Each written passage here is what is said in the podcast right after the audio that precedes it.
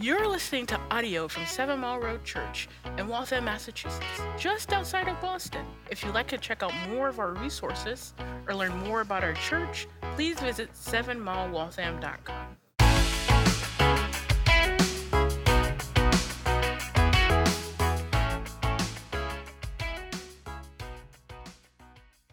Well, Seven Mile uh, Road Church, it is so good to be with you. Uh, I used to live here in Waltham uh, for about five years. I lived right up on Lexington Street. Before that, down on Moody Street. And I used to pray that God would send more laborers to come into this city to proclaim the gospel and that there would be more churches that would be planted as a result. And so you are an answer to prayer. And so as I look out at you, I thank God for you. In fact, I used to come in here and do youth ministry with a bunch of different youth. And so, even walking into this building and seeing that this is a place where the gospel is being proclaimed on a regular basis uh, just makes my heart sing. So, thank you for your faithfulness. You are encouragement to me. I want to start off today by taking you back. Is that okay? Can I take you back in time for a moment? I want to take you back to a movie that came out and that, that was amazing to me. It kind of radically transformed the way I looked at movies. Who remembers The Matrix? Remember The Matrix when The Matrix first came out, that first one? I mean, it was like a mind bending movie. And I remember watching it and just being like, wow, this is like, it, it's talking about how there's, there's real life, but then there's something overlaid on top of it. And what is real? What is true? It was an amazing story. It got us to the place of, of really questioning the world that we live in. Is that the true world? The world where we're walking around, where we're running, where we're laughing, where we're stepping on the pavement, where we're holding this spoon. Is any of that real? Or is there something else that's being laid over top of it, over top of the actual true one? Now, the movie, if you remember, is one chase scene after another, right? From the very beginning, you've got these agents who are, who are chasing after this man named Neo and his new friends. And, and they're going after him because it is suspected that maybe Neo might be the chosen one. He might be the one who's going to set everybody free and he's going to show them the truth. And of course, Agent Smith and all the other, other agents don't want that to happen. None of the goons want that to happen. And so they continue to chase him, and you see constant fight scenes, and it's pretty amazing as you're watching the whole thing. It's an action packed uh, movie. And at the very end of the movie, we see that Neo is being chased down by these agents. And after miraculously coming back to life, after a brutal attack, suddenly he realizes with confidence that he is, in fact, the chosen one. And he, and he stands up and he turns to face these agents, and, and they fire dozens of bullets at him. And what does he do? He stops, he stands up, he lifts up his hand, and he says one word No. And all of a sudden, the bullets freeze. And you're just, I mean, you're watching this and you're like, I mean, who remembers seeing this for the first time, right? It's amazing. The bullets freeze. And he looks at them and he just plucks them out of the air and he drops them. And then all of a sudden, all the bullets fall. And then the agent Smith rushes him because he's like, at least I can fight him. But what does Neo do? He, he fights back, and it's almost like it's in slow motion. In fact, at one point, he stops and he puts his right hand behind his back and he fights him with one hand. Do you remember? And then with a Bruce Lee kick, he kicks Agent Smith down the hallway. And you realize for the first time that Neo really is stronger and greater than anything in the Matrix or in the world beyond it. I think if you and I are honest, all of us are faced with constant things in our life. All of us are, are faced with constant attacks, constant trials, circumstances that are challenging. All of us feel like sometimes there is a barrage of bullets headed our way. And all of us desire to be greater and stronger than what comes against us. We want to see victory in our lives. We don't want to live under oppression. We don't want to live under attack. We don't want to live in a state of constant anxiety and worry about what faces us. And I think if all of us are honest, we've all probably come to realize that we aren't greater, we aren't stronger by ourselves. But there is one who is greater. There is one who is stronger. There is one who gives us help so that we can face the enemy. Is that true? His name is Jesus. And so today, I want to tell you more about that Jesus. Today, I want to encourage you that Jesus is God, the true Messiah, who is greater than everything. Jesus is God, the true Messiah, who is greater than everything. Now, why does that matter? That matters because, church, you and I need that help. You and I desperately need a Savior, desperately need someone who will fight for us, who has fought for us, and will offer us deliverance and freedom. And so, as we read in our text today, we saw that there was one large story uh, spoken in two parts. And typically, when you, when you hear these two texts preached, you hear them preached separately. You hear the story of Jesus on the Sea of Galilee, and you hear a sermon on that. And then you hear a story of Jesus and the Gerasene demoniac, and that's another sermon in itself. And that's fine to preach it that way. I've done it that way. But I think if we bring, them bring the two together, we're going to find something pretty amazing today. And the, the reality is, as we stop and look at this text, we actually find that this is one large story. If you look at chapter 4, verse 35, it begins with Jesus saying to his disciples, Let us go across to the other side. And then at the very end, they return back, and we see in verse 21 of chapter 5, and when Jesus had crossed back, crossed again in the boat to the other side, a great crowd gathered about him, and he was beside the sea. So you see, kind of like bookends on either side. There is a, a desire to cross the other side, and then there's a return. This is a journey, one story told in two parts. And so we're going to look at that today. Now, let me just give you quick con- some quick context on the Gospel of Mark. Maybe you've read it before, maybe you haven't. But the Gospel of Mark is an amazing story. And it's an amazing story that's trying to do really one thing, and that's to introduce you to Jesus Christ and his kingdom. It wants to introduce you to Jesus Christ and his kingdom.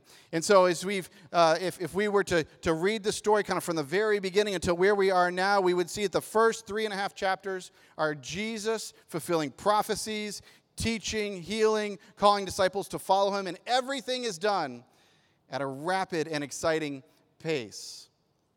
And as momentum has been building throughout the Gospel of Mark, this question is held before us over and over again, and that is this who is Jesus?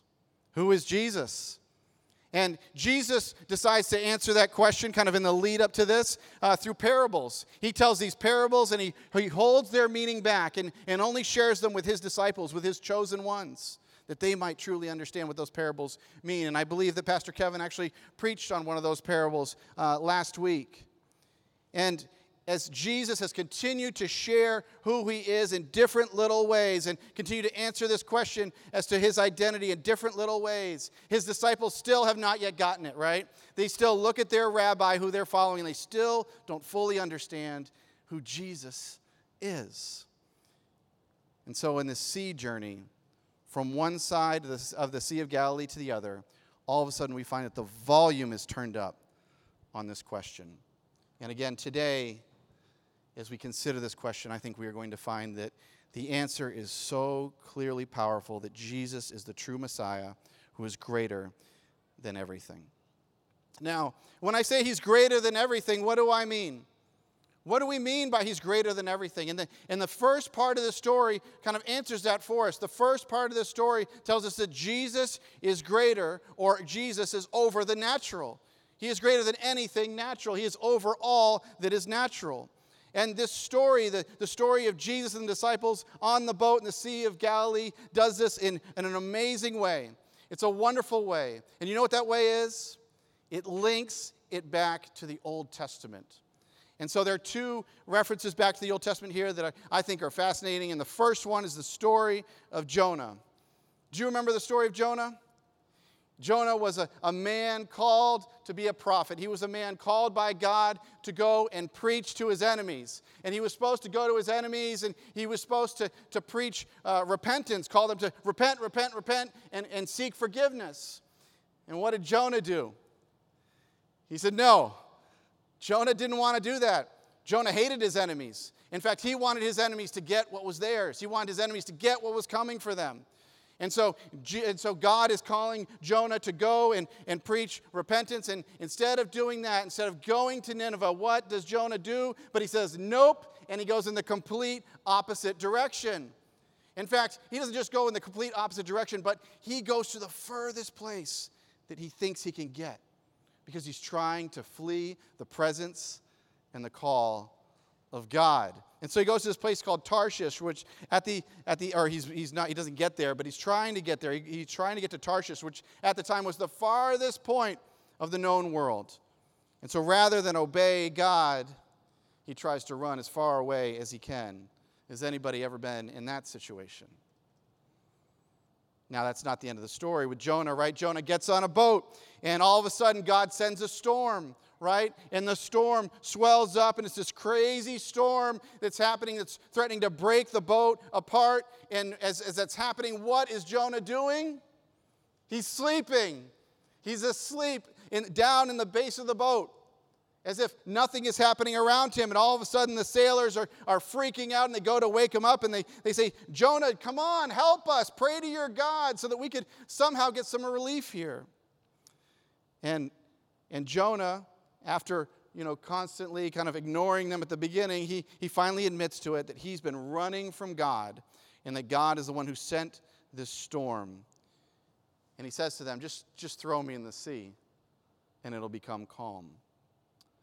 And they, they say to him, Well, Jonah, we, we can't do that. We're not going to be murderers. We're going to have blood on our hands. We're not going to throw you into the sea. But, but finally, they do it, and the raging sea became calm. God stopped the storm.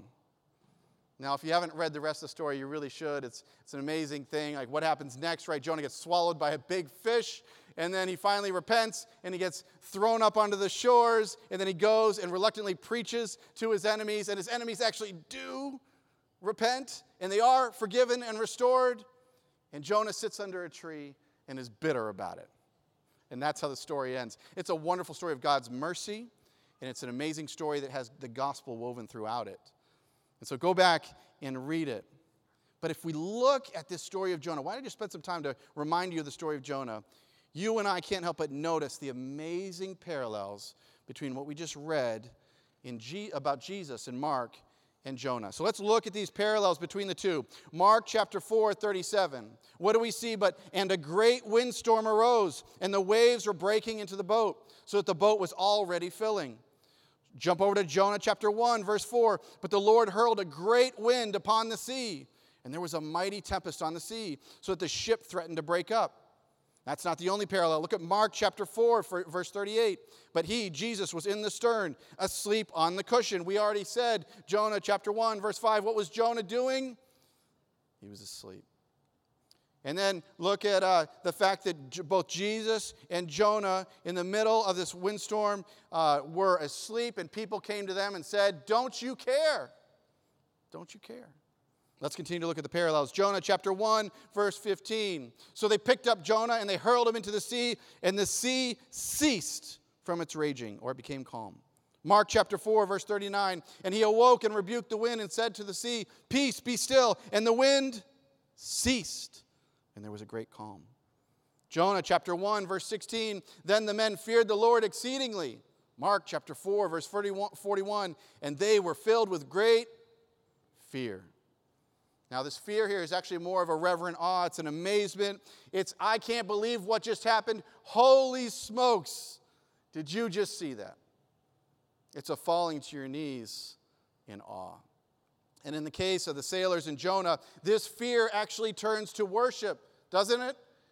They, they, make sac- they offer sacrifices and they make vows to the God of Jonah because they have just seen his power on display. Now, all this that is happening that evening on the Sea of Galilee with Jesus and the disciples in that boat is meant to help the disciples and all who read that uh, realize who Jesus truly is. So, as all this is happening, right, the disciples should be stopping and remembering Jonah. They're out there on the Sea of Galilee and, and they're seeing everything happen very similarly to a story that they know, that they know well.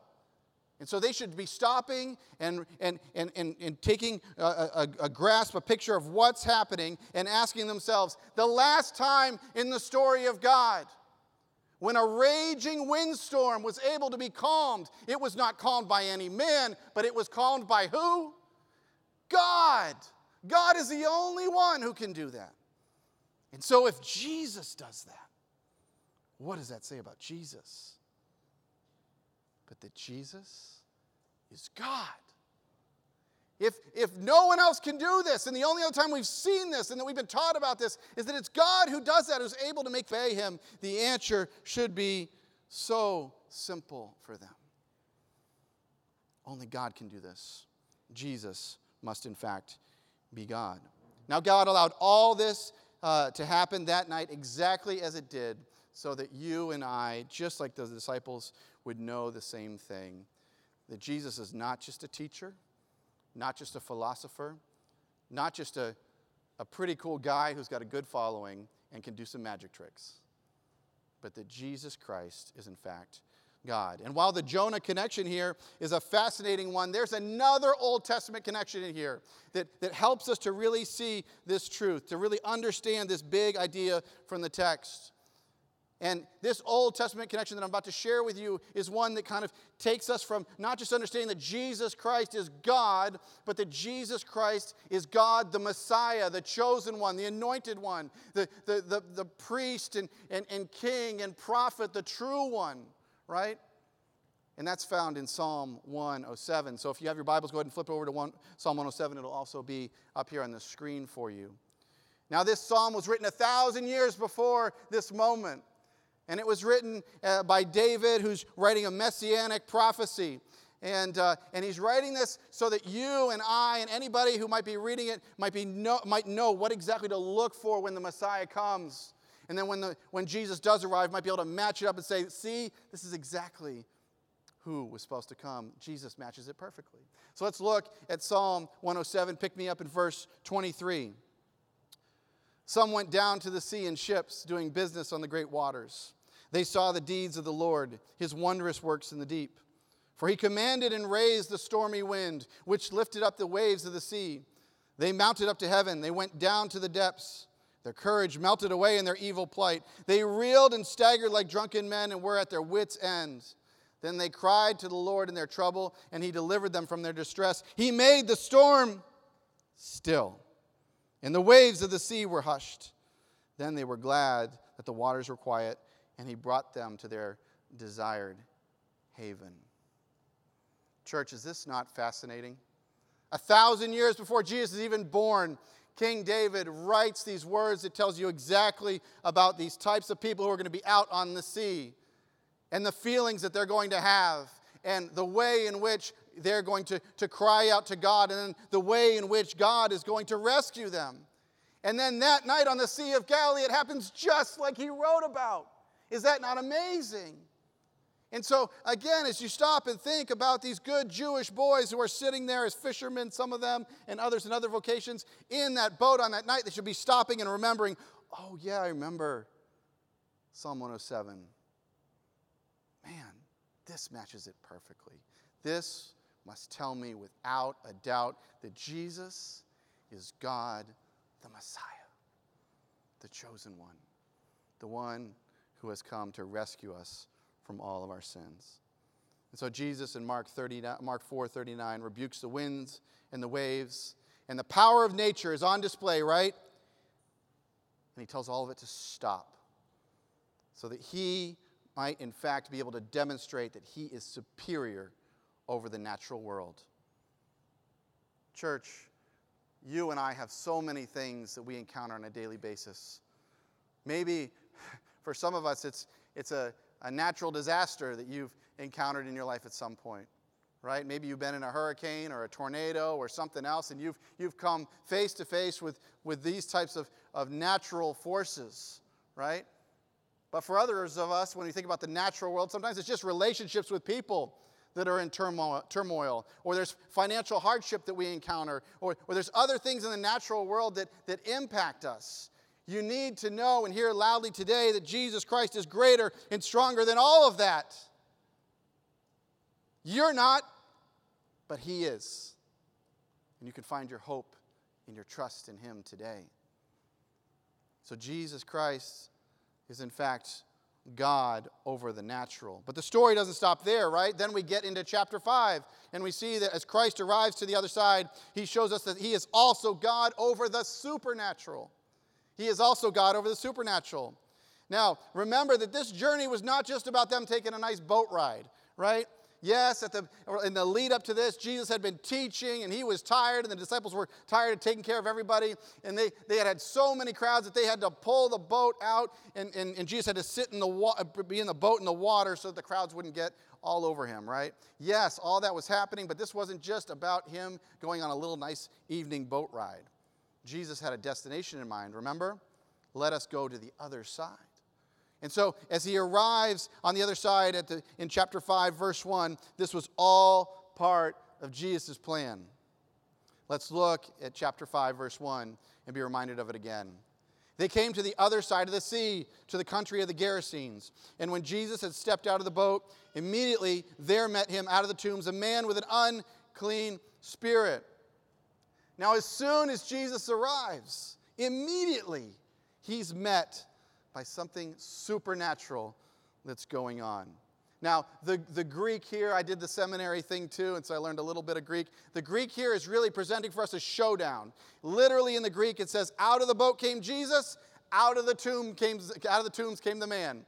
And so you can hear that Western kind of soundtrack already playing in the background, right?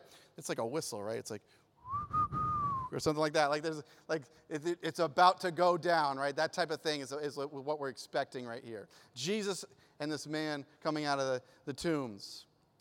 And as, as he's described, let's look at what the text says here about the man. They say he has an unclean spirit. And, and the Greek word, I have got it up there for you so you can look at it. It really means foul. It means unholy. It means that something is off with this person deep within the core of who they are, deep within their spirit. Maybe you've heard the expression before something just doesn't smell right about this situation, right? That's what we're talking about here as this man comes up. But it goes far beyond just something is off about this man. And in all the biblical references to this type of thing, we see that it is not just about a man being weird or quirky or a little off, but it's that he's got something dark and evil inside of him. Say it another way this man is coming out of the tombs and he is possessed by something demonic and it is making him diabolical. Now, the rest of the text supports this interpretation. Look at verse 3. Look at the description of this man. He lived among the tombs, and no one could bind him anymore, not even with a chain, for he had often been bound with shackles and chains. But he wrenched the chains apart and he broke the shackles in pieces. No one had the strength to subdue him. Night and day among the tombs and on the mountains, he was always crying out and cutting himself with stones.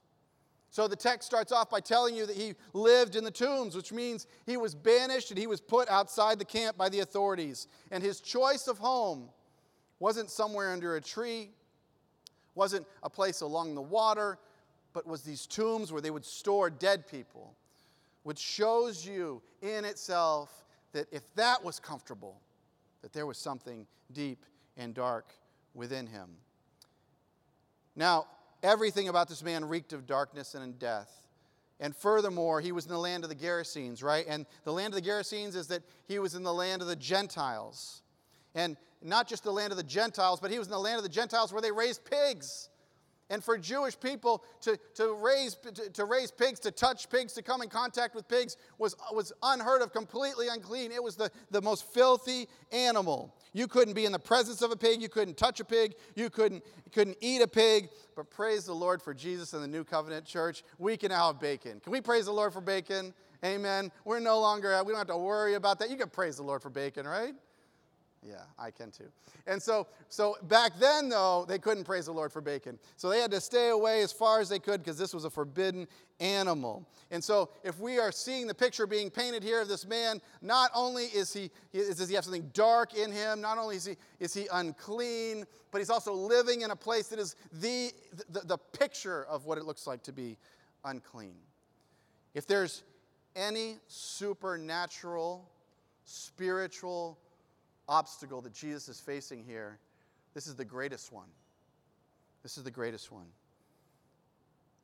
This man was not just banished from the community, but he was also imprisoned, right? They chained him up, but the devil gave him supernatural strength, and so he was able to break free from his imprisonment. And why did he was he able to break, th- break free? But so he could harm himself. He was tormented. He was at war with himself. He was trying to injure himself. He was an outcast, impure, imprisoned, and the devil was clearly trying to destroy him. And Jesus, by his own words in John chapter 10, verse 10, says this, right? The thief comes to steal, kill, and destroy. You see, the devil's plan is that he recognizes that all humans are made in God's image. And so he wants to he wants to destroy as many humans as he can because they're meant to be image bearers. And he thinks if I can just destroy the lives of all these different people, if I could get them to hurt themselves even, then maybe I can steal some of God's glory. I can remove some of the light that God shines in the world. Now, of course, the devil can never rob our God of his glory. Amen? But this is what demons do. Sometimes you and I, we stop and we think about demons, and I won't get into it too much here, but we stop and we think about those crazy characters that maybe we've seen in an image, or some story that we've heard, or that scary movie poster that we walk past. And we think, oh, that's how the devil is always coming for you and for me in these, these creepy manifestations. But the reality is, do you know how the devil usually attacks you and me? Through lies, through accusations, through little whispers and questions that are supposed to make you doubt who you are in Christ. It's not, and I think you and I need to realize that, that sometimes we get caught up in thinking about how do I handle all the circumstances in my life, situation in my life, we don't even realize that the devil is attacking us in different ways. And that just like we need Jesus Christ to be greater and stronger in our lives that are physical and natural, protection from all these things, we also desperately need him in our lives to help us in the spiritual attacks, in the war that we have with the enemy. What does Ephesians 6:12 say but that we are uh, not at battle with flesh and blood but against the rulers and the authorities and the cosmic powers? The devil has many schemes, and we need to be aware of it. And so, as Jesus approaches here, right, we see that this man is, is not just a representation of darkness and death in his spirit and in his residence, but he's actually become a manifestation at this point. He is, he is actually kind of, the, the demons are controlling him. And so Jesus walks up boldly. Now, I can guarantee you it's not in the story, but I think if we can read between the lines and, and try to imagine it, those disciples are nowhere near Jesus. Jesus is walking up for this showdown. Those disciples are probably in the boat trying to push the boat back out, calling to Jesus, let's get out of here. Why did we land here? They're probably terrified, but Jesus is walking up boldly.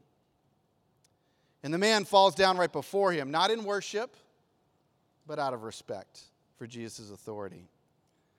And the demons start to control his words. And this is a combination of the man and the demons who respond, right?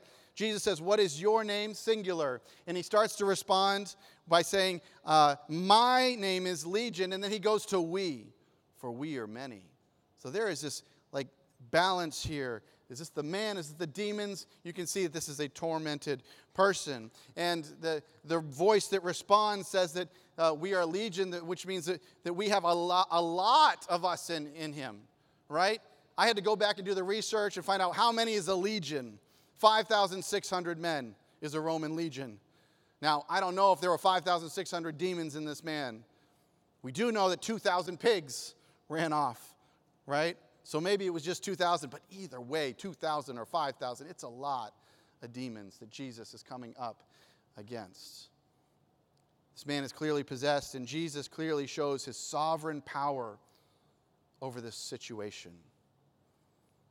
There's nothing that could come against our God. Not the most unclean, not the most dark, not the most evil, not the most over the top possessed man. Nothing can stand in the way of Jesus because he is greater and stronger than everything. Why? Because he is God. Amen? And all Jesus has to do is speak, and this man is set free. Our text says that after Jesus commanded the demons to come out of him, the townsfolk come to see what happened. And look at verse 15. And they saw the demon possessed man, the one who had the legion, sitting there, clothed and in his right mind. Now, this text, this part of the story, I told you at the beginning, this is one story in two parts. It doesn't just tell us that Jesus is God over the natural, over the supernatural. It also tells us that Jesus is, in fact, God the Messiah, right? So just like in the story at the, the other the other part of the story where we see at this in, in the sea of the storm of the Sea of Galilee that we find out that Jesus is greater over nature and that Jesus is in fact God because the Old Testament references. This shows us that Jesus is in fact God over the supernatural, but it also shows us very clearly who, who he is, what, it, what his identity is. And we see that because at this point in the Gospel of Mark, no human being has ever been able to confess who Jesus actually is, as this question has been driven over and over again. And now, suddenly, for the first time, we are hearing through human lips, maybe not with a human voice, but with human lips, who Jesus actually is. These demons, they find themselves in the presence of the incarnate God man, Jesus Christ the Messiah, and they call out to him and identify him properly, don't they? Look at verse 7 of chapter 5. And crying out with a loud voice, he said, What have you to do with me, Jesus, Son of the Most high God. I adjure you by God, do not torment me. For the disciples who were there, who were watching this, this is the second time in a matter of hours that they have now witnessed that their rabbi is not just a good teacher, but that he is in fact God. Jesus is God, the true Messiah, who is greater than everything. Now, church, as we look at these two parts of the story, as we look at these two parts in this journey, from one side of the Sea of Galilee to the other, we find right in the middle, like a linchpin between a truck and a trailer, that there is a question that Jesus asks. And I believe that question is for all of us today. Look at Mark chapter 4, verse 40. He said to them, Why are you so afraid? Have you still no faith? Now, the Gospel of Luke tells this story also in, in Luke chapter 8, verse 25. We see that Luke adds some nuance to what Jesus is asking here. Look at Luke chapter 8, verse 25. It's recorded this way He said to them, Where is your faith? Where is your faith? And this is not saying, Have you lost your faith? Remember, they have not even confessed Jesus Christ as Lord yet. So they didn't have faith to begin with, they haven't lost it. It's not like they have to go around looking for it. What, what Jesus is saying, what Mark and Luke are highlighting for us here today is in whom or in what is your faith? Where are you placing your faith? Is it in your circumstances? Is it in your spiritual safety? Or is it in Jesus? Is is it in the only one who is greater and stronger than everything? Our hope, our Lord our Savior. You know, there's a great Dutch painter, his name is Rembrandt, and uh, he created a painting that details this story that's titled Christ in the Storm on the Sea of Galilee. And I think I got a picture of it up there.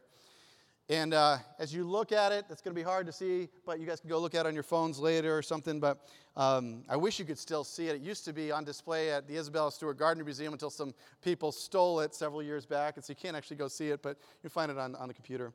Um, but you see in this painting that the boat, right? This is the picture of what we just read. The boat is raised on an angle by the waves. And some of the disciples are wrestling with the sail, and others are pleading with Jesus to wake up. And you've got the light and the dark contrasting the tension between life and death. But if you look closely, look closely. Right in the middle of the scene, there is one character who is grasping a rope and holding tight to his hat and he's staring out at the viewer. It's as though he's asking, What about you? Now, it's been established that this character in the middle is a self portrait of the artist himself.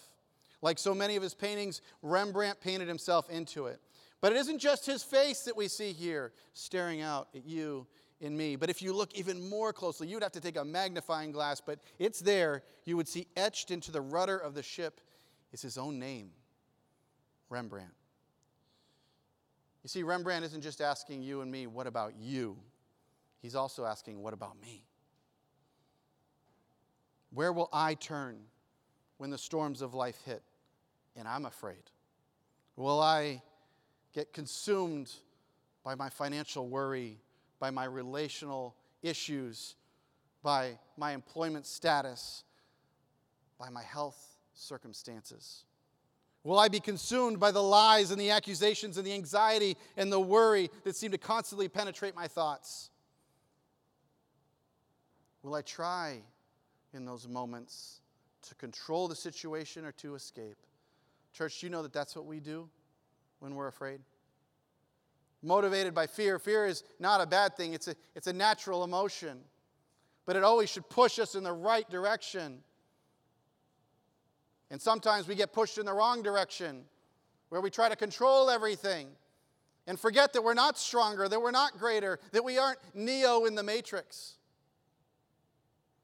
And sometimes we try to escape and we run to substances or to activities or to any number of things that will numb the pain. Do you know that sometimes we actually try to run into pain because pain feels good?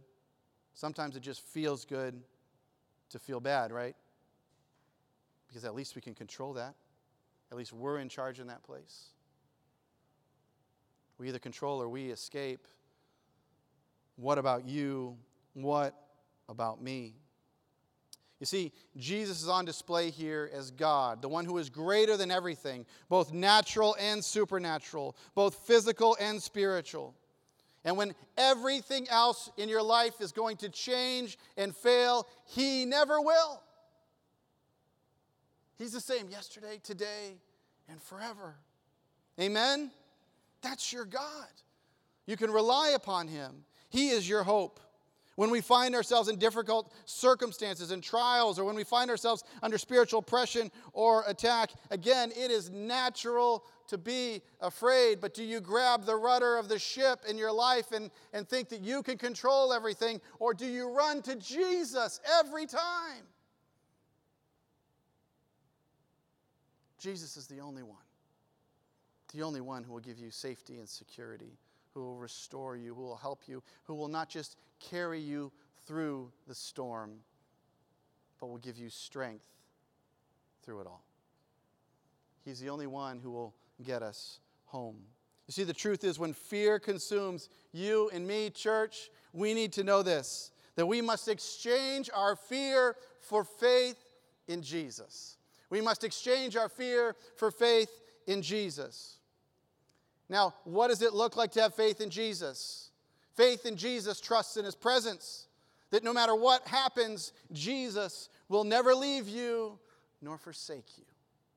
Faith, faith in Jesus trusts in his promises, that he will carry us through to the promised land and he will restore us fully on that day. Amen? Faith in Jesus trusts in his character, that he is good and that He works all things for the good of those who love Him. Amen. If we can just get to a place of exchanging our fear for faith in Jesus, then we would find that He is truly the Messiah who is greater than everything. And we would really start to flourish in our lives. Let me just close with this story. I was, I was uh, raised on the mission field I was a missionary kid. And so we would come back from Africa, and um, the missionary group that I was a part of, uh, one time they wanted to treat us. And so we had this big conference in Florida. So we all came back, and um, you know, they, I, I forget how old I was, maybe I was 12 or 13, but we all came back and, and they decided to give us all tickets, free tickets to one of those uh, big amusement park uh, spaces and, you know, where all the, all the roller coaster rides are and everything. And so we got to go for free to this place as these missionary kids, all back from all these different places around the world. And so I was excited and I was making new friends. And, and like anyone at that age, I was kind of wanting to be accepted by my new friends, right? But I had, as I'm looking around, I'm like, I don't really know much about this amusement park type of world. I've, I've never been on a roller coaster, so I don't know too much about it, but all my friends are really excited about roller coasters. And so they'd be like, hey man, we got to go check out this roller coaster, that roller coaster. Here's a picture of the, the Batman roller coaster at Six Flags, just to give you a picture uh, uh of a roller coaster, the type I'm talking about. And so they're all excited about getting on the roller coaster. And, uh, and I, you know, I don't I want to impress my friends. So I'm sitting there going, oh, yeah, it's going to be awesome. Let's do it. Let's go, man. Let's roller coasters. Yeah. But inside, I'm like, I'm so nervous. I'm so afraid, right? And what happens when you go to get in line at a roller coaster? You go there and you watch it, and you hear and see that thing go flying by. How many times? You hear the screams, and you're watching the feet dangle, and it is just adding to your anxiety if you're afraid of roller coasters, right? And so I'm standing in line, and I'm getting more and more nervous, sweat's dripping. I'm blaming it on the, on the Florida sun, but it's really just I'm nervous. And we're getting closer and closer. And I'm just praying, God, like, help here, all right? And then when we get to the front, sure enough, as that roller coaster comes around and it's my turn, guess where I get to sit? I am in the front row. Praise the Lord. He's just messing with me at that point. So I'm in the front row of the roller coaster and I get on and I got my friend with me right there. And my friend is, is sitting there going, John, this is going to be great, right? Awesome. I'm like, oh, yeah, yes, awesome. Strap in, lock in, hold on tight. I'm holding on to the bar. We get up to the top, right? And, and I'm like, okay, my friend's not looking anymore. And do you know what I do? I close my eyes as tight as I can. And the roller coaster's whipping around, and my eyes are shut, and I can hear the screams, and we're going in and out, and I'm just praying the whole time, Lord, Lord, help, help. I don't want to die. I want to live. Please, Lord, help me. And, and you know how at the end of a roller coaster kind of starts to slow down, click, click, click, click, click? Well, I don't know that. And so it's starting to slow down, click, and I still got my eyes shut like this. And my friend is like, Oh, this is awesome. Isn't it great, John? Wasn't that great? And I'm like, Oh, yeah, the best. And he looks over at me and he goes, John, are your eyes closed? And I was like, oh, no, I just got a bug in my, trying to act cool. I was so petrified, so consumed by my fear that I couldn't enjoy that ride. I had no fun on that ride. Now, it was only as I got older and I started to be able to trust the machine that it would actually carry me through that I actually started to have fun and enjoy the ride, enjoy the journey. And so now I can go on roller coasters, I put my hands up and I can scream and yell like everyone else. Why? Because I trust the machine. I trust it. Church, if you and me don't trust Jesus through this journey of life, it is going to be a very, very difficult life for you. It's going to be so hard for all of us if we don't stop and turn to the one who is greater and bigger than everything. You want to flourish in this life. You want to, you want to not just make it, but thrive. Turn to Jesus no matter what comes, no matter if it's something natural or supernatural. Jesus is the true Messiah who is greater than everything. He is your pathway to joy. He is worthy of our love and affection because He's God, the creator and the sustainer of it all the one who holds everything together. Do you believe that? That he holds everything together? Can you trust him? What are the storms and the fears and the worries of your life? Exchange those fears for faith in Jesus Christ today. And if you've never put your trust in Jesus before, maybe you've heard about this Jesus, and that question has been presented to you Who is Jesus? I know you have fears. We all do. Today, exchange those fears for faith in Him and find that He truly is greater and stronger than everything. And He will take you and lead you home on this journey of life. Jesus is God, the true Messiah, who is greater than everything. Let's pray. Father, we thank you.